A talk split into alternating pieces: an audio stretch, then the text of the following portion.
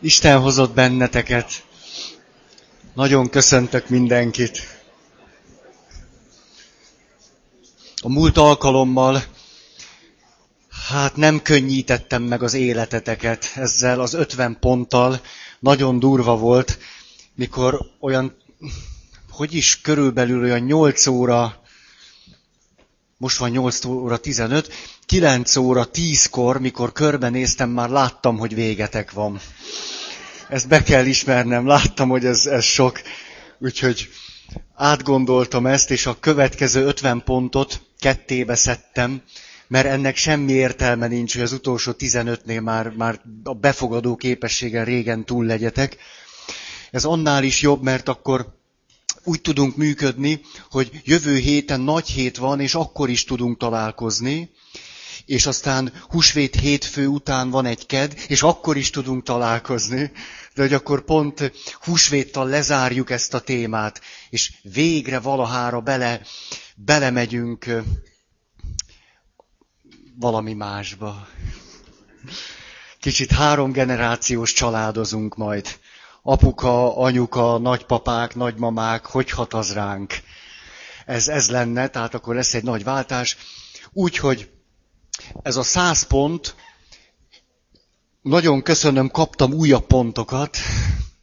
Száz fölé fogunk menni, csak még nem volt alkalmam elolvasni. És nézzétek, tojt a nyúl. Mm. Ez fantasztikus. A nyúl tud ferrari is tojni. Ez nagyon... Ó. És kaptam egy másikat is.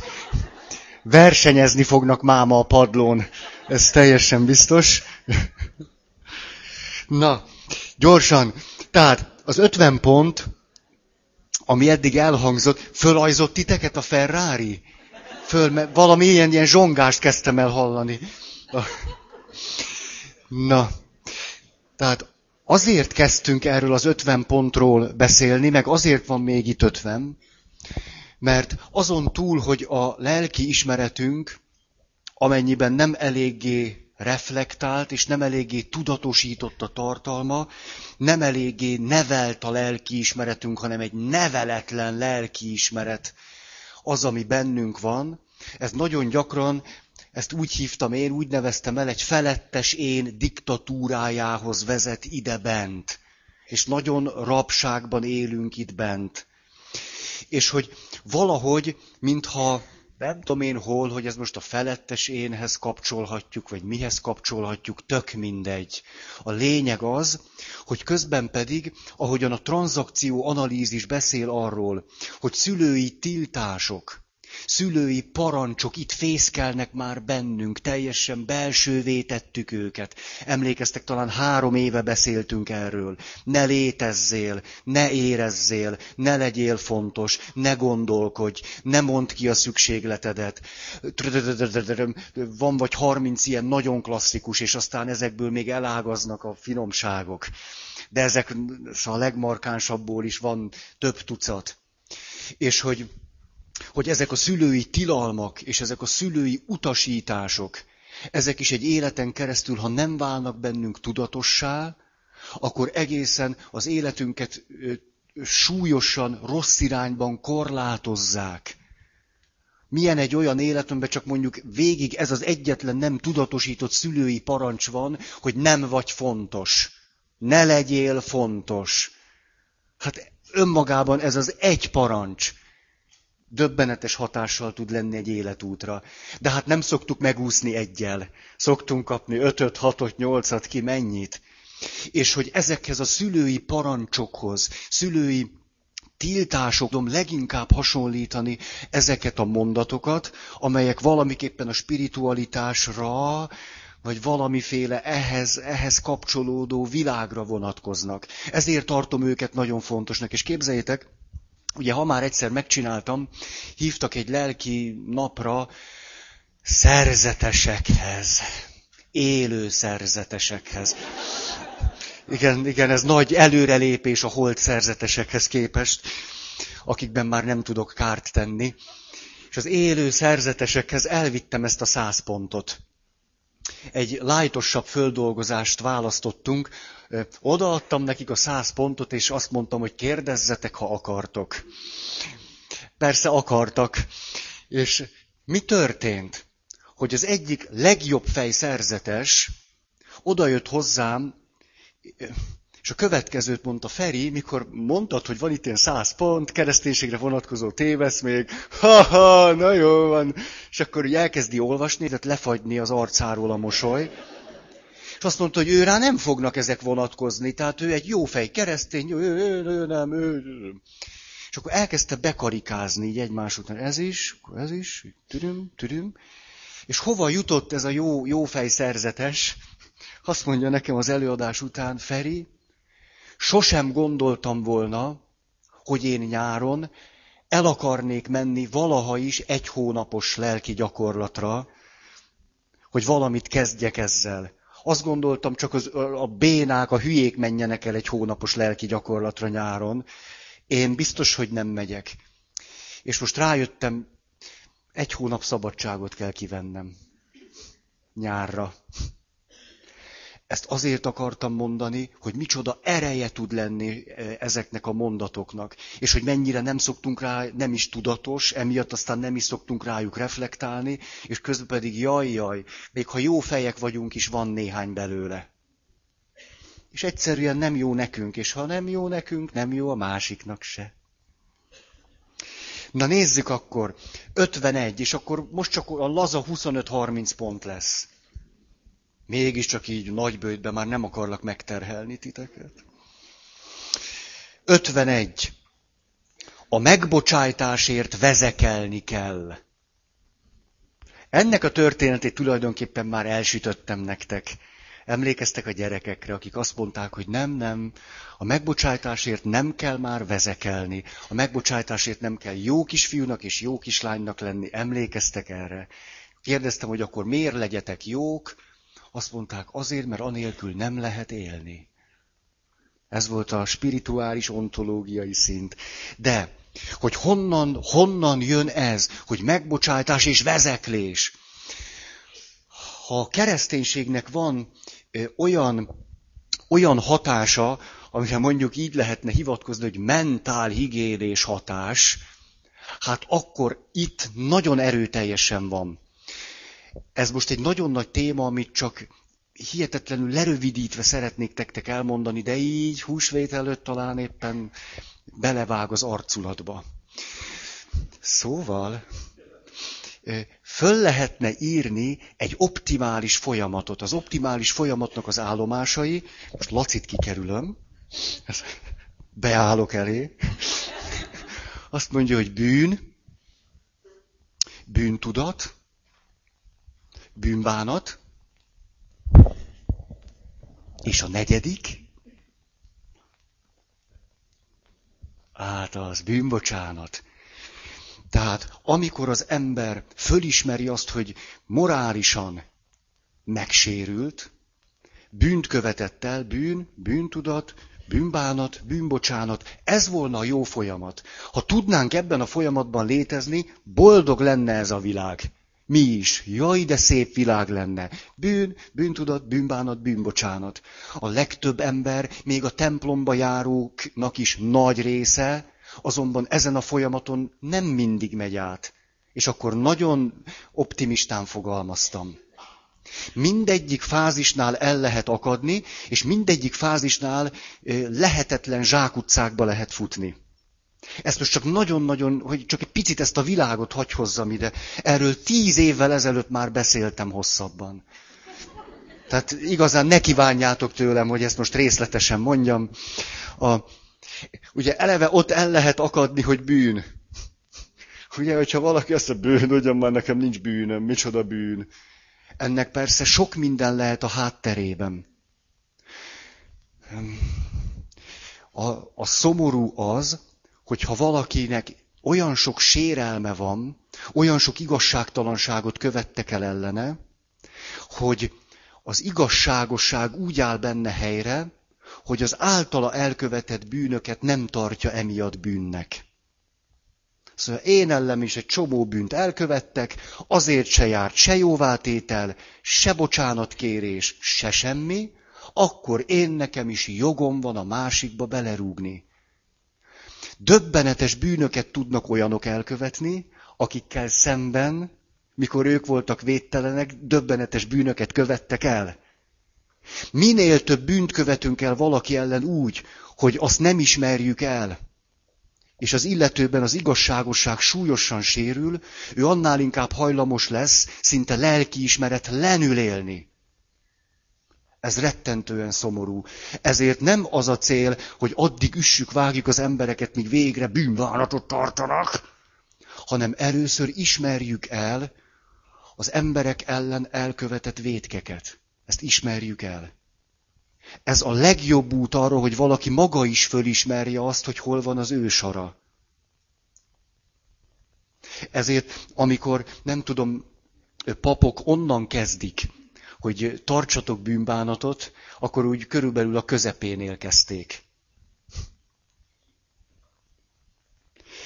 Na, nem akarok ebben nagyon belemerülni, de az, hogy valaki lelki ismeretlenül él, vagy hogy így lepöcköli magáról a bűnt, az számomra nagyon nagy sérüléseket mutat. Nagyon nagyot. Húha, húha. Na most, ha valakinek van bűntudata, van, tehát elkövetett bűnt, és jön a bűntudat, itt azért álljunk meg megint, nagyon gyakran akkor is jön a bűntudat, ha nincs bűn. Rengetegszer. Úgy hívják, hogy neurotikus bűntudat. Ezt meg kellene tudnunk különböztetni, ezt így, így kellene kírni. Volt-e bűn, nem volt bűn. Volt bűn, nem volt bűn. És a bűntudatot szépen engedni el. Ezért nem oldozok föl senkit az alól, hogy hülye vagyok. De ilyen alól nem lehet valakit föloldozni. Nem azért, mert hogy hülye, és hát sajnos, hát jó. Mert nem így van. A... Jaj, jaj, jaj. Ismeritek azt a, azt a történetet, a idős néni megy gyónni az atyához, és mondja, hogy jaj, atya, mikor én ifjú nő voltam, hát bizony azért, hát azért bizony, bizony, az a Peti, meg az a Laci csak dűlőre vitték a dolgot. Hát dűlőre vitték. És akkor azt mondja az atya, de hát Panni néni, drága, ezt most gyónod meg én nekem huszadszor. Mire azt mondja, igaz, igaz, atya, de olyan jó rá visszaemlékezni.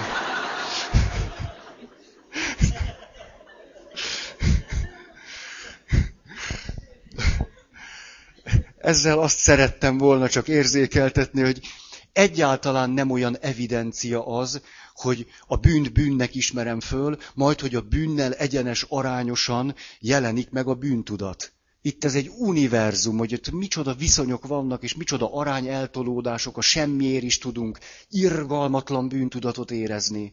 Nagy bűnökért tudunk egyáltalán nem bűntudatot érezni.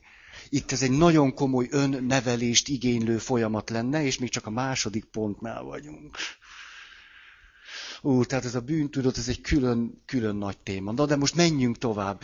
Ha itt még jó irányba vagyunk, tehát a bűnt bűnnek ismerjük föl, a bűnnel arányos a bűntudatunk, vagy ha nem, tudunk vele valamit kezdeni, még itt is van egy újabb zsákutca, ez pedig, hogy a bűntudat helyett a szégyen irányába haladunk.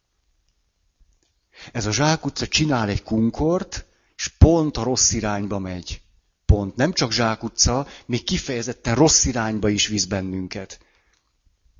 A bűntudattal nem megfeleltethető a szégyen. A szégyen kifejezetten roppan destruktív, romboló, de erről is sok szó esett már. Ezt is meg kellene tudnunk különböztetni. Most szégyenkezem, vagy bűntudatom van. Ha szégyenkezem, abból is ki kellene gyógyulnom. Nagyon ki, a, a szégyenből, jaj, a szégyennel nem, nem, nem sokra megyünk. Nem, nem, nem sok jó jön ki belőle. A szégyen egyrészt egy önmegsemmisítő világba visz bennünket, rossz vagyok, legjobb lenne nem lenni, stb. Illetve ezek a vezekelni kell, meg nem tudom mi, hogy na jó, na jó, uram, nem ölöm meg magam, akkor vezeklek. Tehát sokszor a szégyenből a vezeklésen keresztül nyílik valamiféle út. Nyílik, csak hát nem, nem szívesen ajánlom nektek. Nem érdemes. Na de akkor nézzük a harmadikat. Bűn, bűntudat, bűnbánat. A bűnbánat nem azt jelenti, hogy föltétlenül nem tudom milyen érzéseket kell átélni hanem valamiképpen egyszerűen csak a felelősségnek és a szabadságnak a világába kell belépni. És ebből már minden jön magától. Egyszerűen csak egy én-te személyességben kell létezni, és jön minden magától. Ezt nem kell erőltetni, meg hát látom az aranyos néniket, hogy jönnek be, és elkezdenek szipogni. Hát, ha, ha allergiás vagy, szedjél gyógyszert. Ha beteg vagy, menj az orvoshoz. De nem kell szipogni. Laci néni, nem kell szipogni. Tényleg ez, ez, ez van bennük, hogy a pap előtt egy ilyen bánatot kell produkálni. Ez, ez annyira, tehát nem kell, ilyen, nem kell ezt produkálni. Igazából, ha, ha jó irányba megyünk, tehát fölismerjük a bűnt, valóban annak ismerjük föl, jön az egy egészséges bűntudat, az nagyon egészséges dolog ha arányos és megfelel, akkor tulajdonképpen ebből az ember már magától is megy a bűnbánat felé. Hát ez, ez benne a szép, hogy nem kell külön ott, ott legfőjebb önvédő mechanizmusokat kell egy kicsit odébb söpörgetni, ugye? Mert azért nem esik jól belátni, hogy nem vagyok olyan, amilyennek szeretném látni magam. Ez tök nehéz, ez, ez mindig így van. Gyónni sose volt könnyű. És a, vagy egy ilyen folyamaton végigmenet, ez nem csak egy gyónásban lehet. Tehát akkor a harmadik az, hogy bűn, bűntudat, bűnbánat. Na és itt aztán mekkora elakadások vannak, hogy a bűnbánat után mi van. Hogyan ódik föl a bűnbánat? Itt is el lehet menni egy ilyen önsorsontó, vezeklő, önostorozó, akármilyen világba. Nagyon simán, mert az illető azt mondja, hát itt vagyok a bűnbánatommal, jó, és mit csináljak most vele? Hogy, hogyan történik ennek a föloldása? Ha van számára bűnbocsánat, mindenkinek van, tehát ez nem olyan, hogy, hogy nem tudom, hány könyre mérik, semmilyen nincs hozzá kötve. De nem biztos, hogy a lelked megengedi. Egyszerűen nem biztos, hogy a, a, a lelked ad erre neked engedélyt. Itt, itt van a spiritualitásnak óriási szerepe. Akinek van mély spirituális tapasztalata, mindenkinek van. Csak nem, nem, csak ragad meg sokkal jobban, el ne erezd. Tudd, hogy az Isten pont olyan, mint amikor jössz le síelésből. Na, azt az Istent ne erezd el, úgy, mint Jákob, míg el nem eresztlek, addig küzdök veled, míg meg nem áldasz. Hát ettől az Istentől kérjetek áldást magatokra. És akkor tudjátok, hogy van, van a bűnbánatnak a bűn, bocsánat, föltétel nélküli föloldást ad. Ha nem, hát akkor jön az önpusztítás. Akkor nem lehetek boldog, akkor hihetetlen, hogy tudattalanul micsoda árakat szoktunk fizetni a bűneinkért. Fizetünk. Jézusnak a, a hegyi beszédben azt mondja, hogy, hogy hogy idejében békülj ki az ellenfeleddel, mert különben átad téged a poroszlónak, a poroszló börtönőrnek, börtönbe zárnak, és addig ki nem szabadulsz, míg az utolsó fillért ki nem fizeted. Ez pont így működik. Iszonyatosan kegyetlenek vagyunk magunkkal. Folyamatosan a, nem tudom, a fölöttes énünk egy ilyen bírói székben ül, és olyan ítéleteket sóz ránk, hogy az hihetetlen, embertelen velünk. Embertelen. Azt mondja, nincsen bűnbocsánat, ítélet van, és hogy és akkor aztán hm, hm, hm. Hú, de rettenetesen melegem van. Nektek is? Eszméletlen most már. Most haladtam lenne ugye a lyukacsos trikó. Milyen jó lenne. Na, de nincs. Az jó, az jó, csak meg ne fázzatok. A, na tehát így, így volna jó a folyamat, hogy ezt újból és újból és újból átélem. És akkor eszembe se jut, hogy vezekelni kell, meg nem tudom, miket kell csinálni. Még egy alpont ehhez. Az alpont így szól, a megbocsájtásnak ezt a folyamatát nem szabad túlterhelni. Itt mi keresztény emberek adott esetben tudunk a másik oldalra is billenni. Akkor pedig a következő történik. Megcsalom a feleségem, rájövök, hogy bűn, nagy teljesítmény. Bűntudat, bűnbánat. Ugye megbocsájtasz, drágám? Hát a drágám, ugye főleg, hm, megbocsájtok. A dolog azonban ezzel nincs elintézve. Mert a kérdés az az, hogy az igazságosság helyre állt-e, vagy nem. A legtöbb esetben az igazságosság a megbocsájtással nem föltétlenül áll helyre, főleg a súlyos bűnök esetében. Nem áll helyre. Ezt mi keresztények szeretjük így le, lepasszolni. Ó, meg, megbocsájtott, kész, élünk tovább. De ez nem így megy.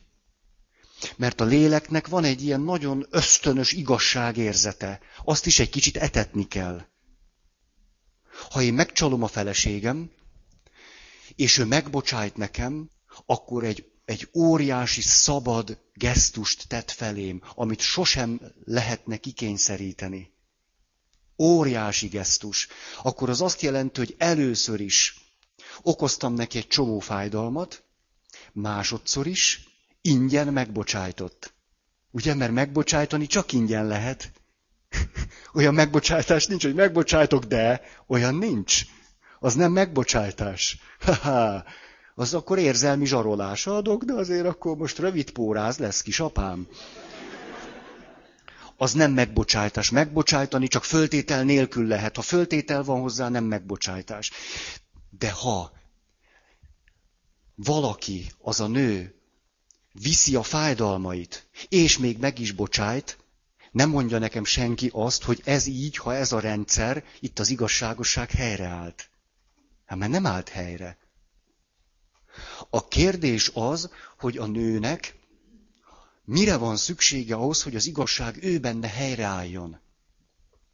És itt különböző, különböző dimenziókat különböztethetünk meg, de ezzel nem akarlak titeket untatni, mert ez Na, mert nem is erről akarok beszélni, még csak az 51. pontnál vagyunk. Kedveseim, hogy, hogy megyünk így előre? Lesz így húsvét. A, a, attól függ, hogy az illető nő a spiritualitásban hol tart. Ugyanis, ha az ő megbocsájtásában a rendszernek, tehát a megbocsájtó rendszerének az Isten kapcsolat, egy jó Isten kapcsolata része, a pasi olcsóbban megúszza. Mondom nagyon egyszerűen, szinte csak képletszerűen.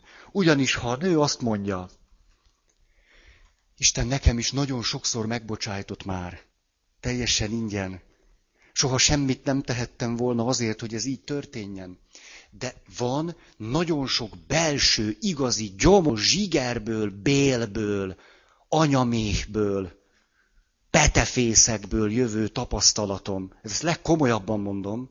Onnan jövő zsigeri élményem, hogy mit jelent abban fölszabadulni, hogy Isten ingyen megbocsájt. Levegő, és hogy és ki, az Isten kivezetett már engem egy ilyen szabad világba, akinek van ilyen jellegű zsigeri élménye, egészségedre ott lehetséges az, hogy a pasi olcsón megúszza, azért, mert a nőben az Istennel való kapcsolat, ez a spirituális szál, az igazságot, az igazságosságot ilyen nagyon sajátosan helyre tudja állítani. Vagyis a logika akkor az, te megbántottál engem, én megbántottam Istent, most mondjuk így ilyen egyszerűen, Isten ingyen megbocsájtott nekem, én ingyen megbocsájtok neked. Ki képes egy ilyen rendszerben élni, és az igazságosság így helyreállítható, De ehhez zsigeri spirituális élményekre van szükség. Ha csak itt a fejedben van, sose lesz elég. Nem, nem a fej nem elég. Nem elég, tudni nem elég.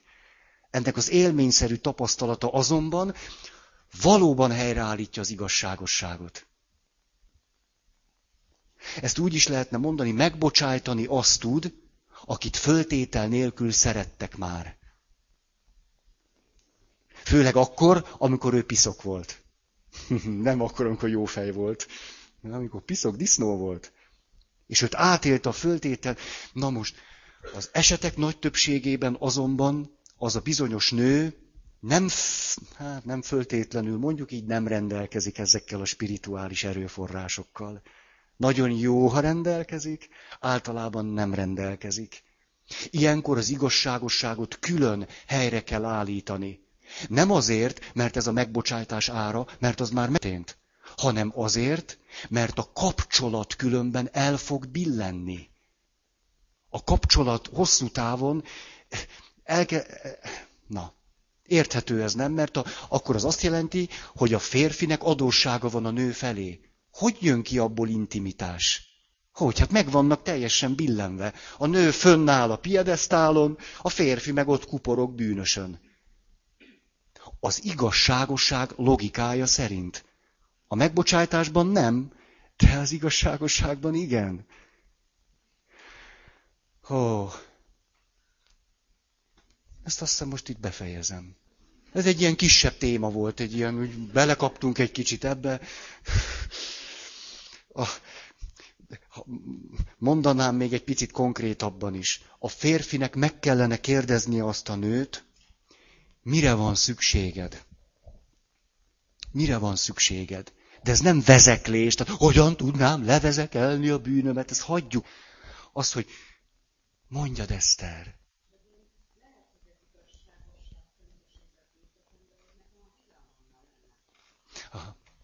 Igen. Nem, ez Eszter azt mondja, mondom nektek ott hátul, hogy egy ilyen esetben a bizalom sérül. Hát sajnos az, az sérül. Az sérül. Most az a kérdés, hogy, hogy az életemben voltak-e már bizalomvesztéseim, és hogyan mentem át rajtuk. Sajnos itt megint ez, ez jön elő. Van, aki egy nagyon súlyos bizalomvesztésből nem bír talpra állni.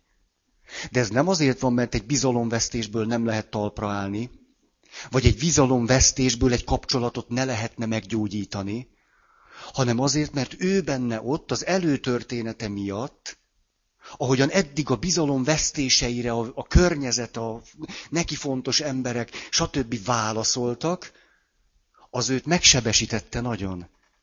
Ha egy bizalomvesztés után az, aki a bizalomvesztésnek egy negatív szereplője volt, elismerte, hogy mit tett a másikkal, oda ment hozzá, szerette, igyekezett azt jóvá tenni, az igazságosságot helyreállítani, akkor van, és minél kisebb korban vannak ilyen élményeink, tudjuk, hogy ebből föl lehet állni.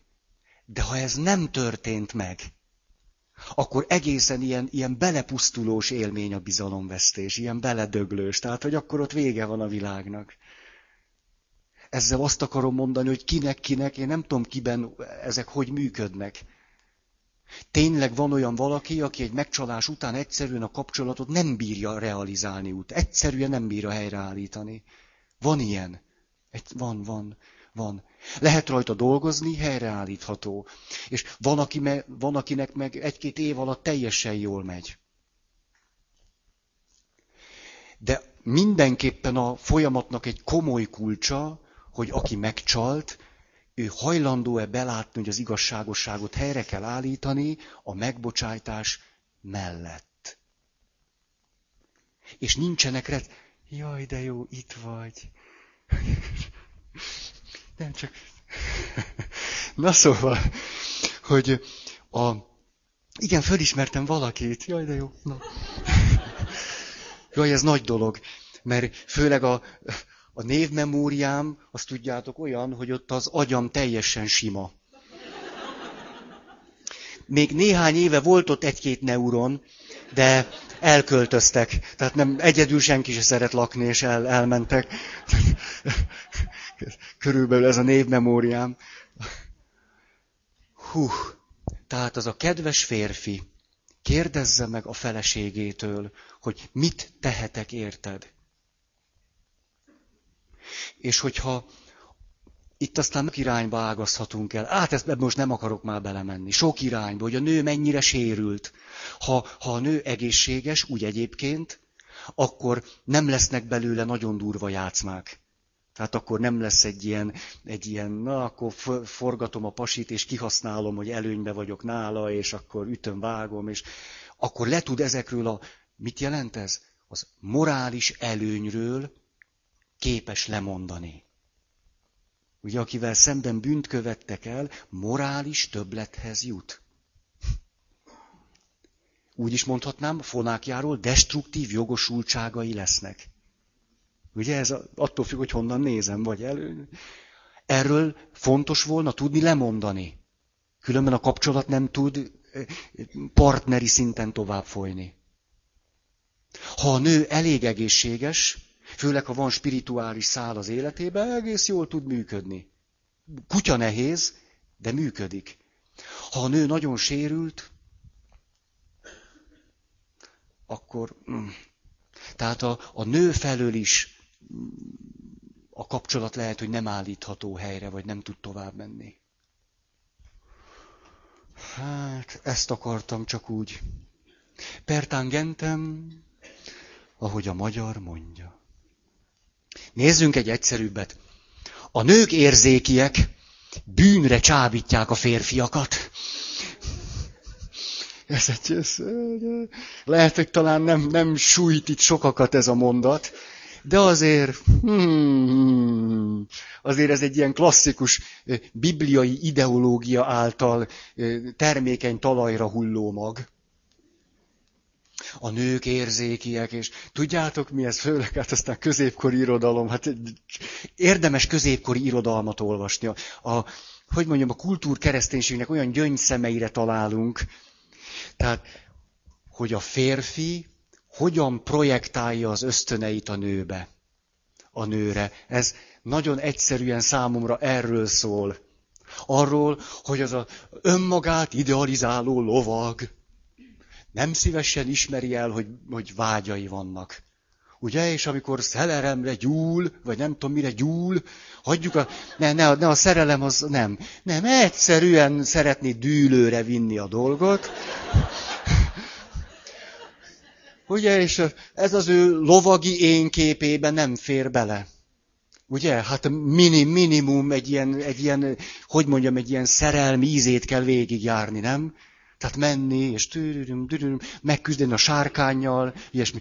De hogy sárkány ölés nélkül csak úgy dűlőre vinni egy ilyen ügyet, hát ez nem fér be az én képembe. Mit lehet ilyenkor tenni, hogy megőrizzem a lovagi önarcomat?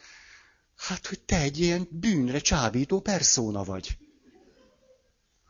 Ezt, hát ezt lehet csinálni. Van az ember, és van a némber. És te most a némber vagy.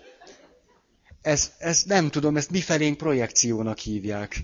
Ez így egyszerűen. És akkor én meg tudom őrizni a magamról alkotott szép képet, és téged meg démonizállak. Ugye, már látom is, kicsit szőrös a farkad, a... Igen, persze, erről mindig egy te, teológia professzor jutott eszembe.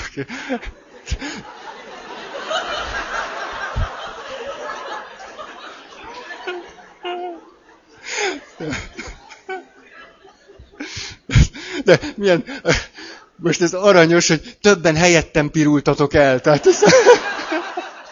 Aztán, nagyon, micsoda dinamika van köztünk, ez nagyon bájosak vagytok.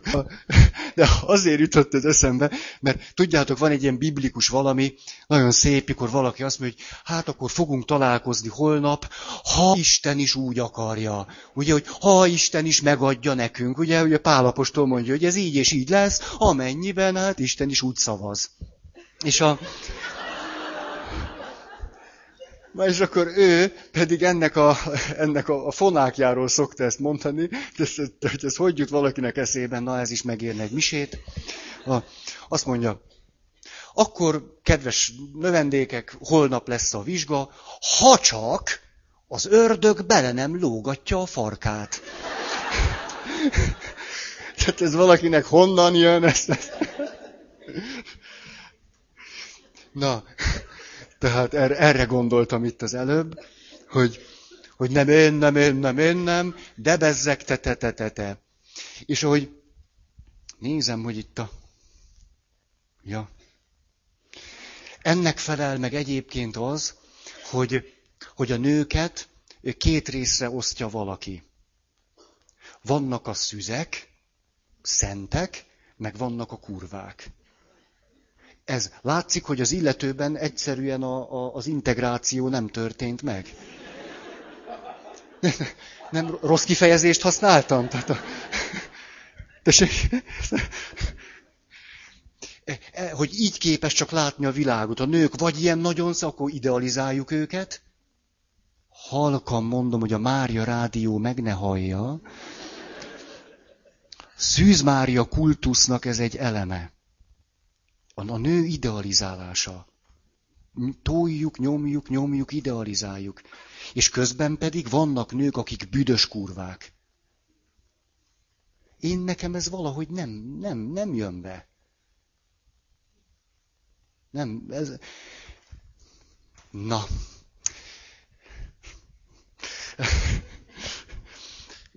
Tudjátok, hogy ezen töprengtem, eszembe jutott egy serdülőkori élményem. De lehet, hogy nem ennél a pontnál jutott eszembe, mindjárt. Tényleg milyen, micsoda józanság van bennem még így is. Tényleg az két ponttal később jutott eszembe. Úgyhogy jöjjön az 53. pont, ez is fog tetszeni. Férfi a teremtés koronája. Fú, fú. Na, erre mindig el szoktam mondani, hogy valaki a Bibliából okoskodik, akkor szoktam mondani, hogy igen, hát képzeld el, hogy a, a zsidó hagyományban pedig van egy gyönyörű szép gondolatmenet, hogyha megnézzük a teremtést, akkor ugye az egyre kevésbé fejlettből megy a fejlettebb felé.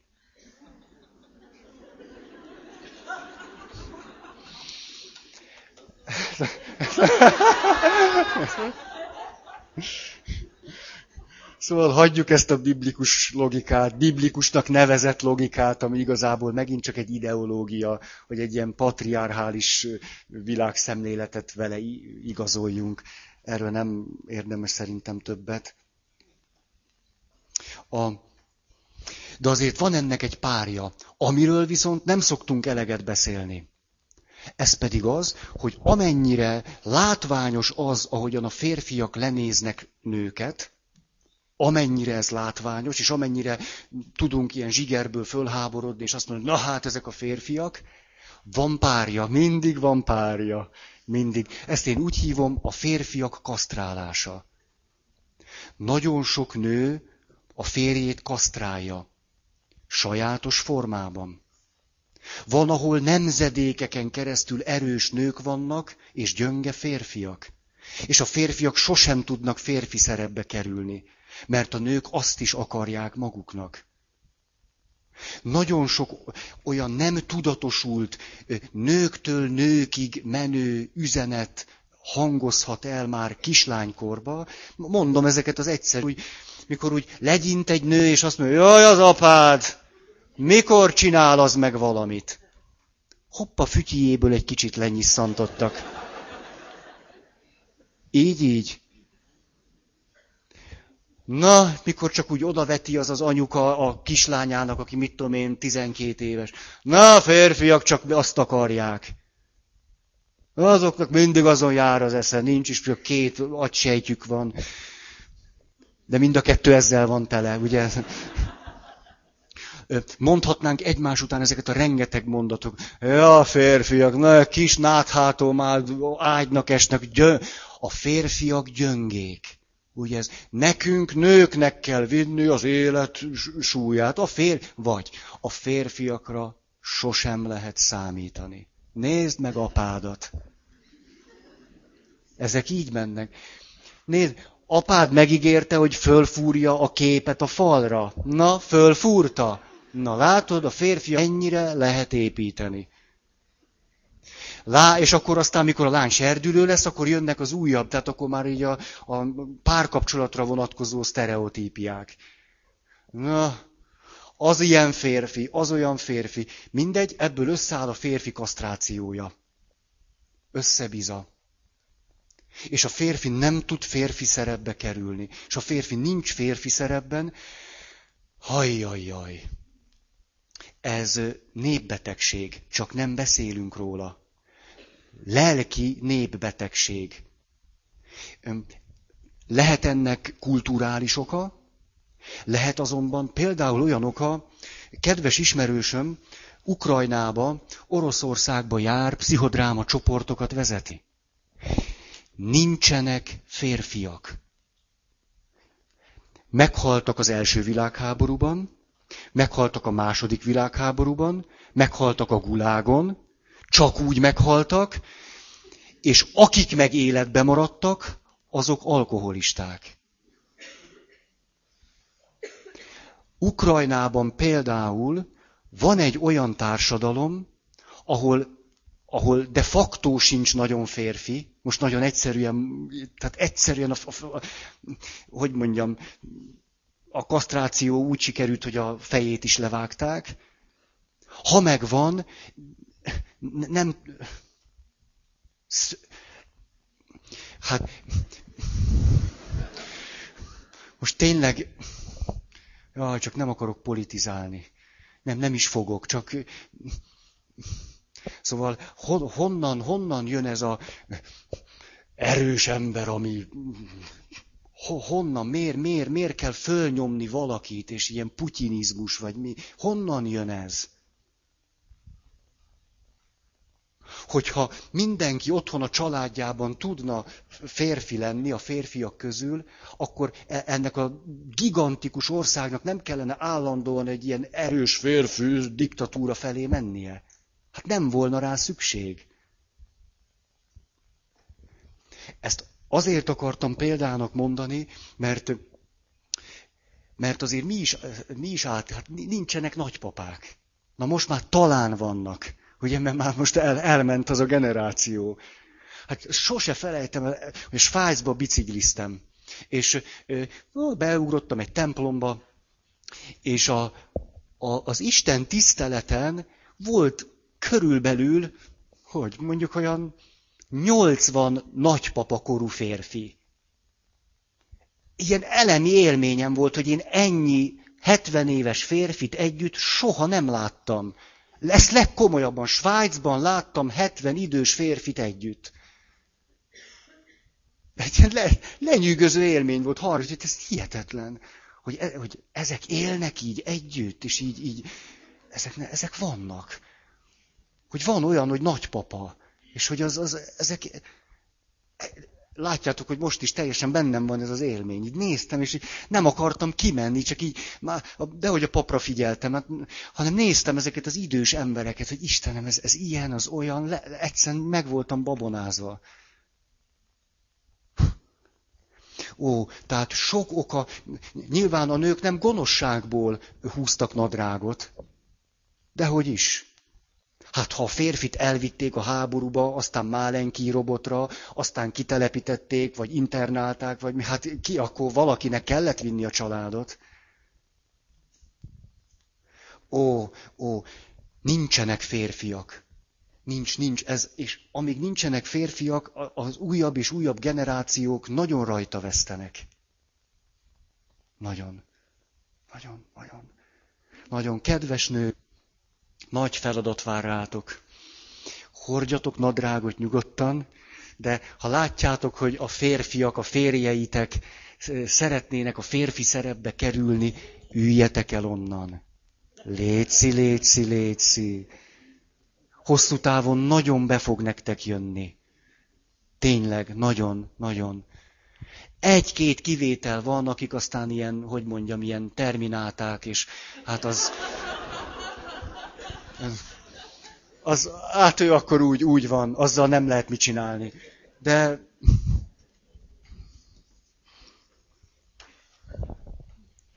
hú, hogy két pont, hát ez, ez Egy külön alkalmat kell beiktatni nagy péntekre, vagy valami. 50, na, begyorsítok most már. 53. Négy. Jó. Jó. A szex állatias dolog. Undorító Isten szemében. A, az embernek semmilyen része, megmozdulása nem tud állatias lenni. Ez egy kultúrkeresztény óriási tévedés. Ugyanis az állat tud állatias lenni, az ember, az csak ember tud lenni. Az ember nem tud állat lenni, ez a nagy pehje. Néha azt mondanák, ja, de, de inkább a paradicsomba lennék gnu. Nem? Csomó problémád megoldódna. De nem, nem adatik. Tehát ki vagyunk űzetve emberként. Most ezt szimbolikusan mondom, mert nem szó szerint. Emberként nagy macera. És ezért az, emberi, az embernek a szexualitása, hogy mondjam, hogy megint ezt a kifejezést használjam, ontológiailag nem tud állatias lenni. Az emberi szexualitás csak emberi tud lenni. Nem, nem tud egyszerűen képtelen olyan lenni. Ez nem azt jelenti, hogy bármiféle szexuális magatartás az jó volna neked, meg nekem, vagy nem tudom mi egy kapcsolatnak. Ez persze nem ezt jelenti. De egyszerűen az, az, az embert bármilyen formában állatnak vagy állatiasnak tartani, az embernek emberi ösztönhei vannak. Tehát az embernek nem tudnak állati ösztönei lenni, az állatnak vannak állati ösztönei. Ez ilyen egyszerű. Kedves kultúr, keresztény ideológus. Na. Azt nem tudom ki, csak úgy mondom, mert jól esik valakire dühöngeni. Ne, nem, nem jól esik? De ugye, hogy jól esik, jól esik az annyira. Jó, dühöngünk. Az. Dühöng, nem leszel pánikbeteg. Komolyan, dühöng, és akkor nem kell szorongani egy liftbe.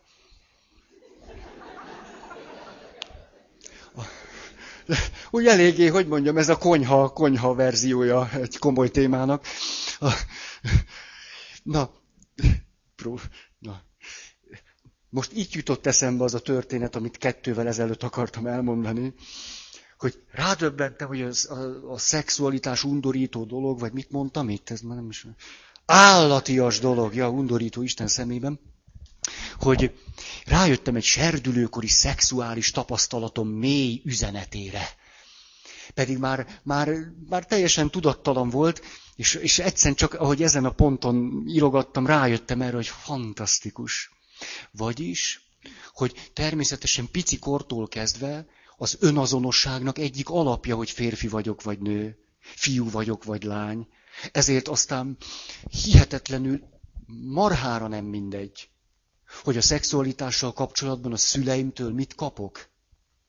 Az volna a jó, ha a szüleimnek egy nagyon egészséges, természetes viszonya volna a saját testükhöz, a szexualitáshoz, akkor az jó lenne nekem is.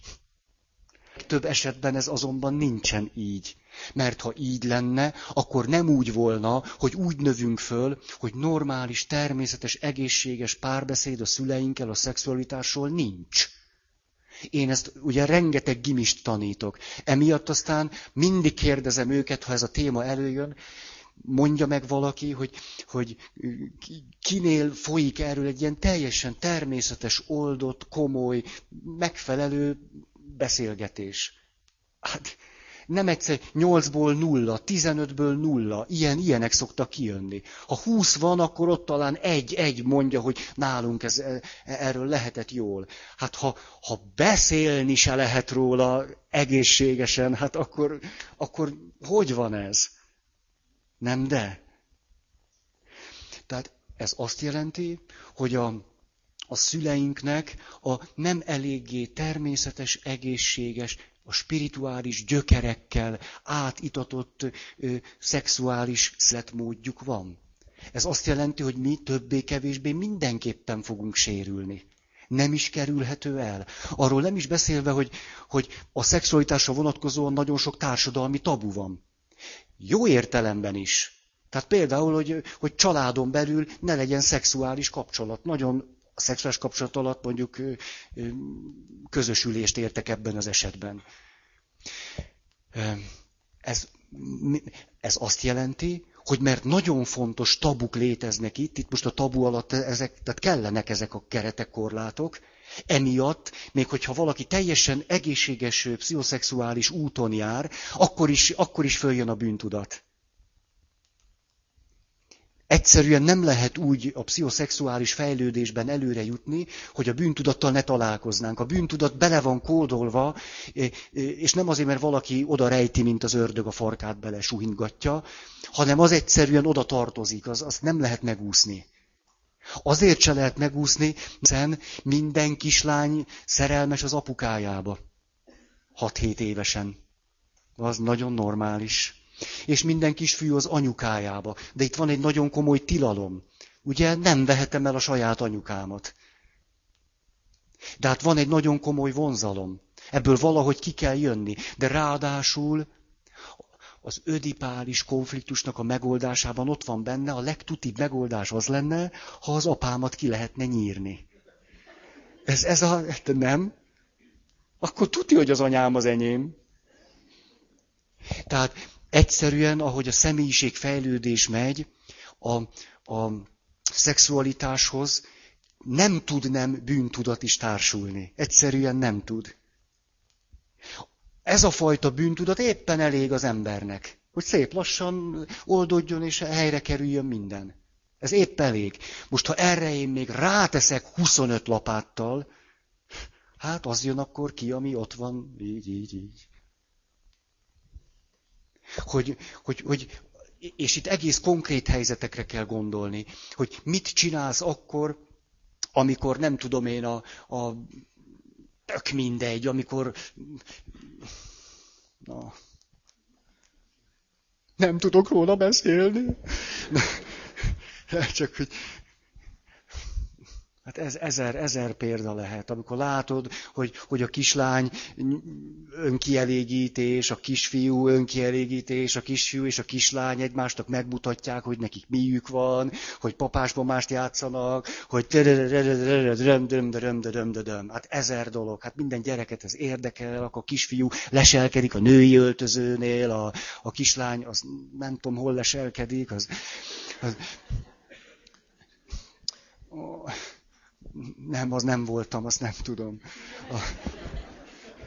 Olyan, mennyi veszteség van az életben.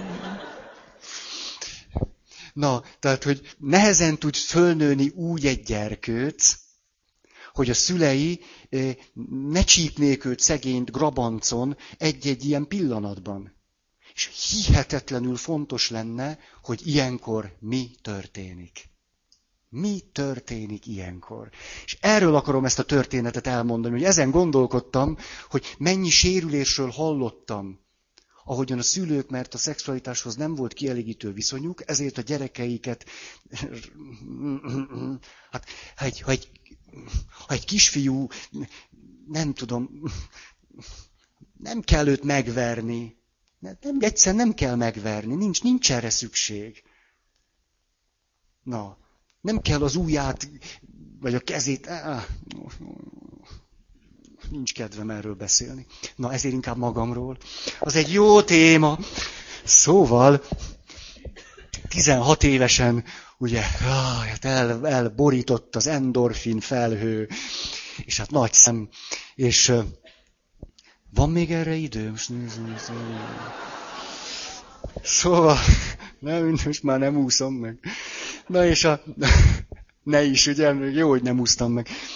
Na, és akkor ez a 16 évesen körülbelül az agyam háromnegyed része arra volt ráállva, hogy a szerelmemnek a szülei mikor mennek el otthonról. Tehát körülbelül ez, ez, tehát az egész életemet a, a barátnőmnek, a kedvesemnek, a szerelmemnek a szülei életritmusához igyekeztem alakítani, és hogy hát ez, megvan ez az élmény, nem? Vagy lehet, hogy ti már rég, nem tudom, nem tudom, lehet, hogy húsz év alatt ez már más, mindegy, nem tudom, az én időmben így volt. És a, na és akkor valami oknál fogva a kedvesemnek a, az apukája meg az anyukája délután valami moziba akartak menni. És hát felviratt a nagy nap, értitek, üres a kéró, három óra utazással, tehát ez, ez Hát szóval én rá. Sokszor egy hónapot kellett egy ilyen délutánra várni. Hát, ho, ho. Na és akkor, ugye a pehje az volt, hogy anyukám otthon dolgozott. Ugye, tehát nálunk ez, ez anyukám... Na mindegy. És, a, és akkor ugye elmentek, és hát én, hát ezek úgy, úgy működtek, hát remélem vannak ilyen élményeitek.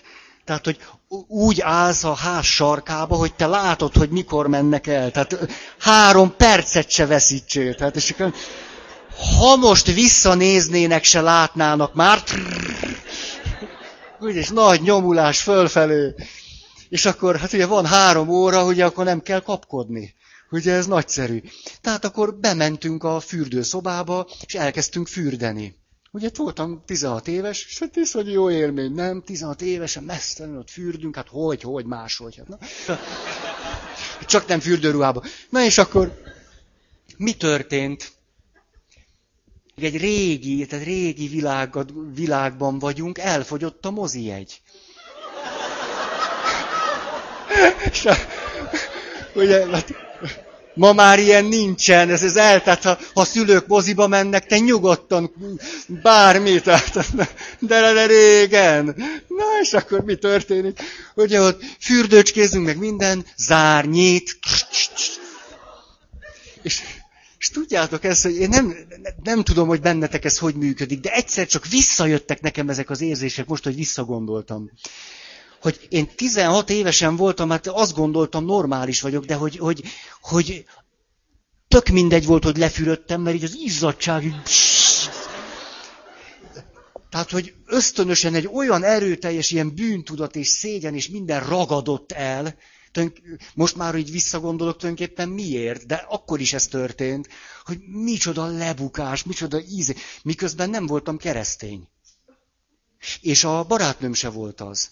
Tehát, tehát ezt azzal tetézem, hogy még csak semmiféle ilyen keresztény moralitás se sújtott bennünket.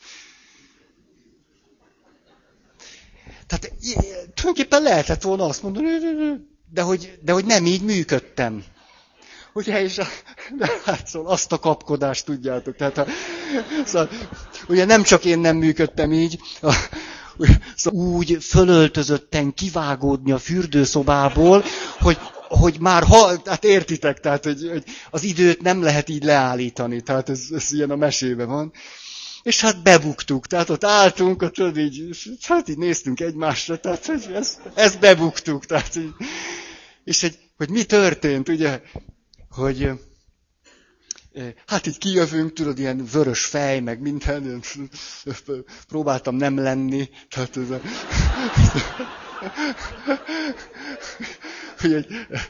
na és akkor, ez az érdekes egyébként, tehát mondjuk akkor is pontosan ugyanilyen magas voltam, és mondjuk megpróbálok bebújni egy 1,68-as lány mögé, azért az elég szép látmány. Na és akkor pont a fejem látszott ki, tehát... Na mindegy, és erre, erre a következőt mondja az én kedvesemnek az anyukája. Kacagott egyet, Komolyan így volt. Vissza, ez most visszajött nekem, pedig azt hittem, ez nincs. Kacagott, és azt mondja, na mi van? És akkor mondja a keresztnevét a kedvesemnek, most mondjuk Brünnhilda, hogy miért, miért, mindig jól tudtam választani. A, és azt mondja, na mi van, Feri? Brünnhilda megmosdott, vagy meg, megmosdatott, meg, megmosdatott. Ezt mondta, na mi van, Feri? Megmosdattak, vagy megmostak, vagy... És akkor, de hogy ezen nevetett. Tehát, hogy egy ilyen, és most rájöttem, ez az anyuka nem él már. Nem él már, de innen köszönöm neked. Nagyon a pszichoszexuális fejlődésem egy fontos lépése ez, hogy ebben az esetben egy ilyen, egy ilyen magatartással tudtam találkozni. És erre most jöttem rá, hogy ez nekem milyen sokat jelentett. Ha, Hát ez milyen rendes egy anyuka? Hát ez fantasztikus. Na. 55. Teljesen más vizekre evezünk. Aki nincs megkeresztelve, az nem lehet Isten gyermeke. Erről már sok szót mondtam. Egy picit a hátterét is most, jó? mindenki az Isten gyermeke, mert különben nem lennél. Ugye, tehát ha vagy, az azt jelenti, hogy az Isten akar téged, most is akar téged, nem tudsz nem az Isten gyermeke lenni, ez egy ilyen dolog. A, miért alakulhatott mégiscsak ki az kereszteléshez annyira kötjük azt, hogy még ilyen az eklésiában ilyen kis ruhákat lehet kapni, hogy Isten gyermeke lettem. Igaz, hogy nem a kereszteléskor, hanem már, de mindegy, most, most veszed föl. A, hogy miért alakulhatott ez ki? Megvan a maga logikája, ez a beavatási teológia.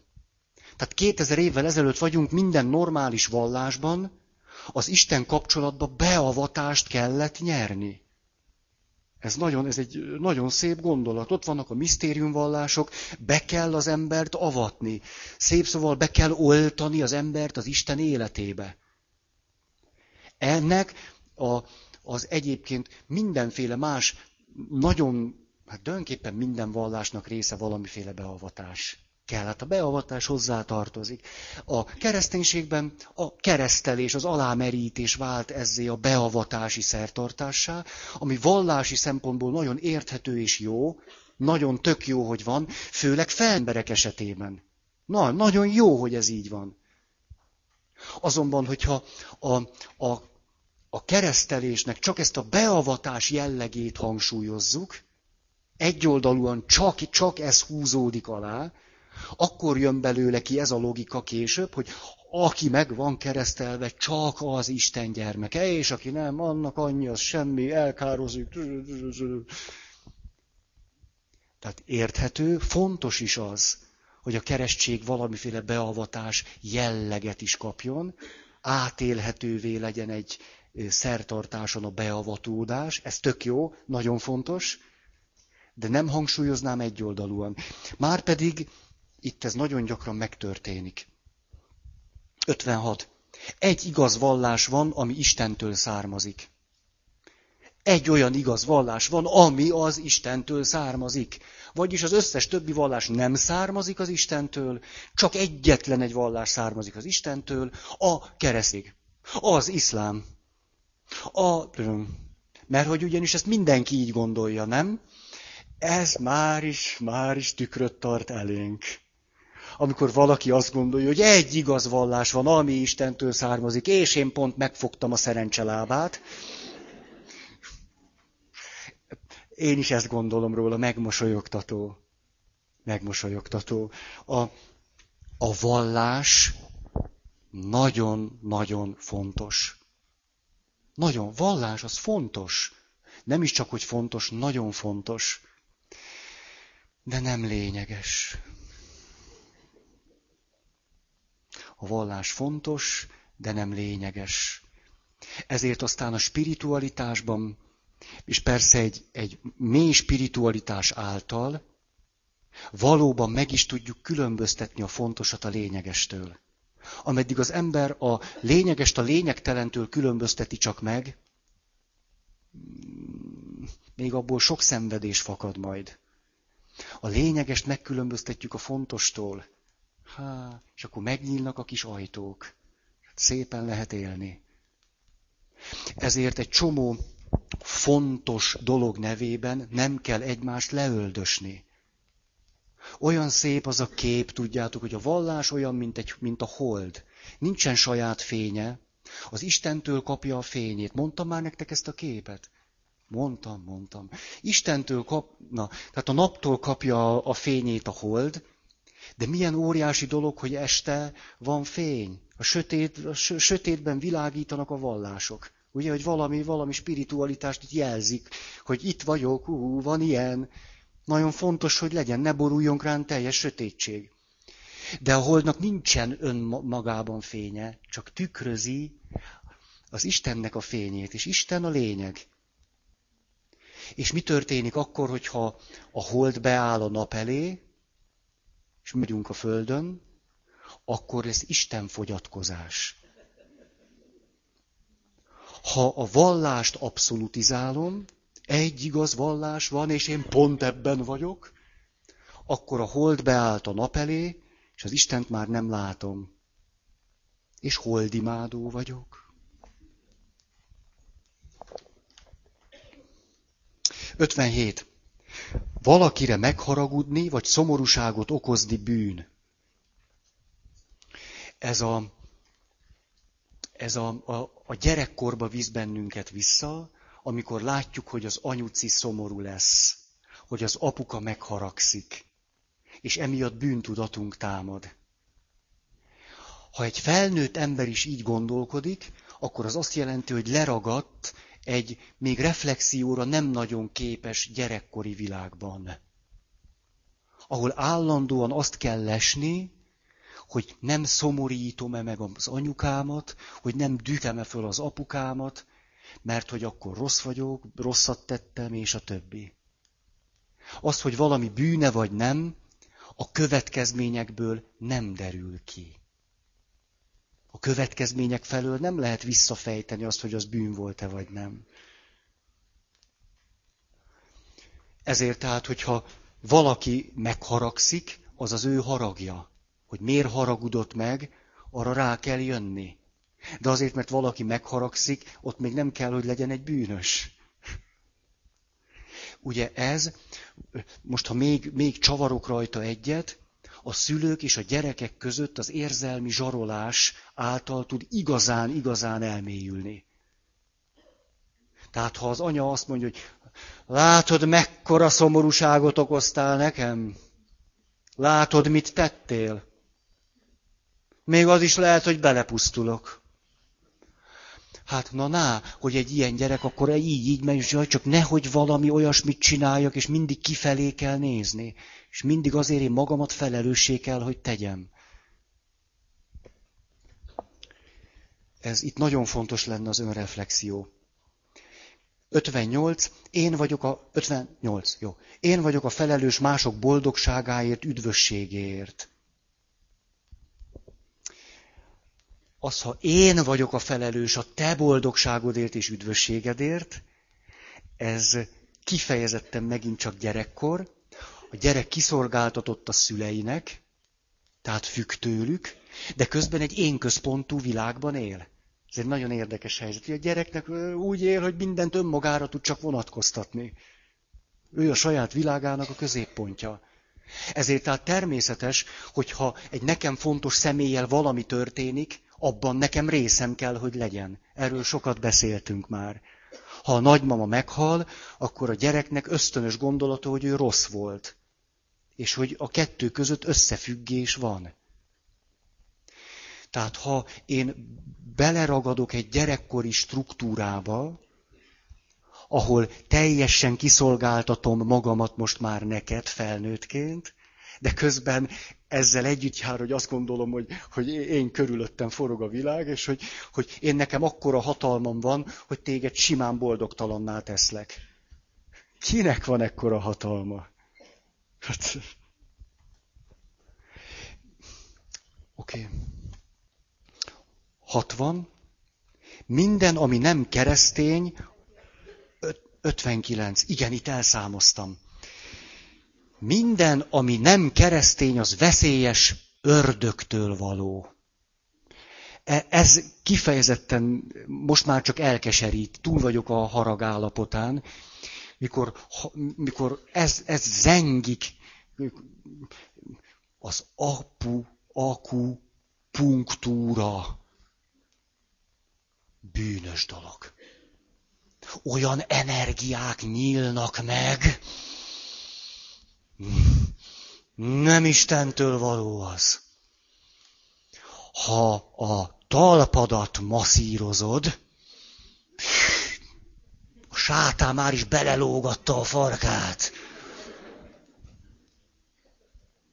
A meditációval démoni erők szabadulnak fel. És akkor ezt a kört a végtelenségig lehet, lehet tágítani. Ez, jellegét tekintve semmi különbséget nem mutat azzal, amikor foggal, körömmel ragaszkodtunk ahhoz, hogy a Föld a világ középpontja. És fúj-fúj tudomány, fúj-fúj minden, mert hogy még ismeretlen. Ez szerintem ugyanaz a párhuzam, na ez a párhuzam még a végtelenbe se találkozik. Ez annyira párhuzamos.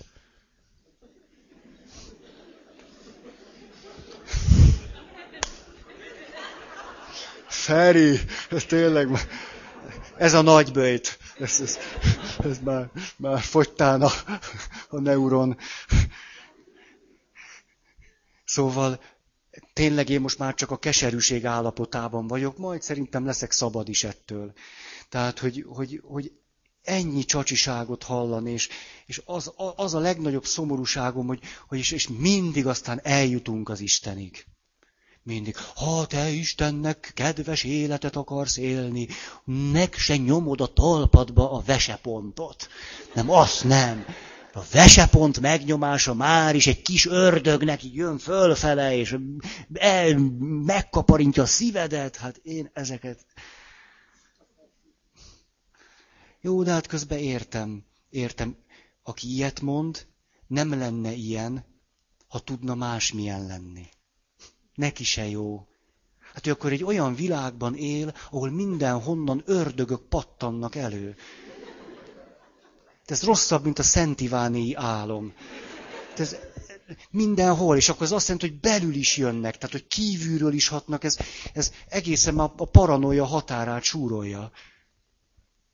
Úgyhogy van, ez a világ nincsen. Én szerintem nem érdemes ezt újból meg újból megkonstruálni. De aki egy ilyen világban él, állandóan ilyen veszedelmek között, és a, a, sátánnak más dolga sincs, mint az ő lelkét akarja megkaparintani. Ne, nem ismerhető föl itt egy ilyen én központú világszemlélet? Ez egy gyerek, gyerekkori lelki struktúrának a tovább élése. Hogy úgy megyek, hogy mindenhol... E, jaj, drága, nőj föl. Szebb, van egy szebb világ is. És a kettő között az a különbség, hogy az van.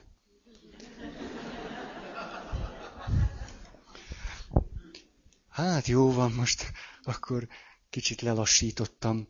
De így emészthetőbb volt, ugye? Jó van.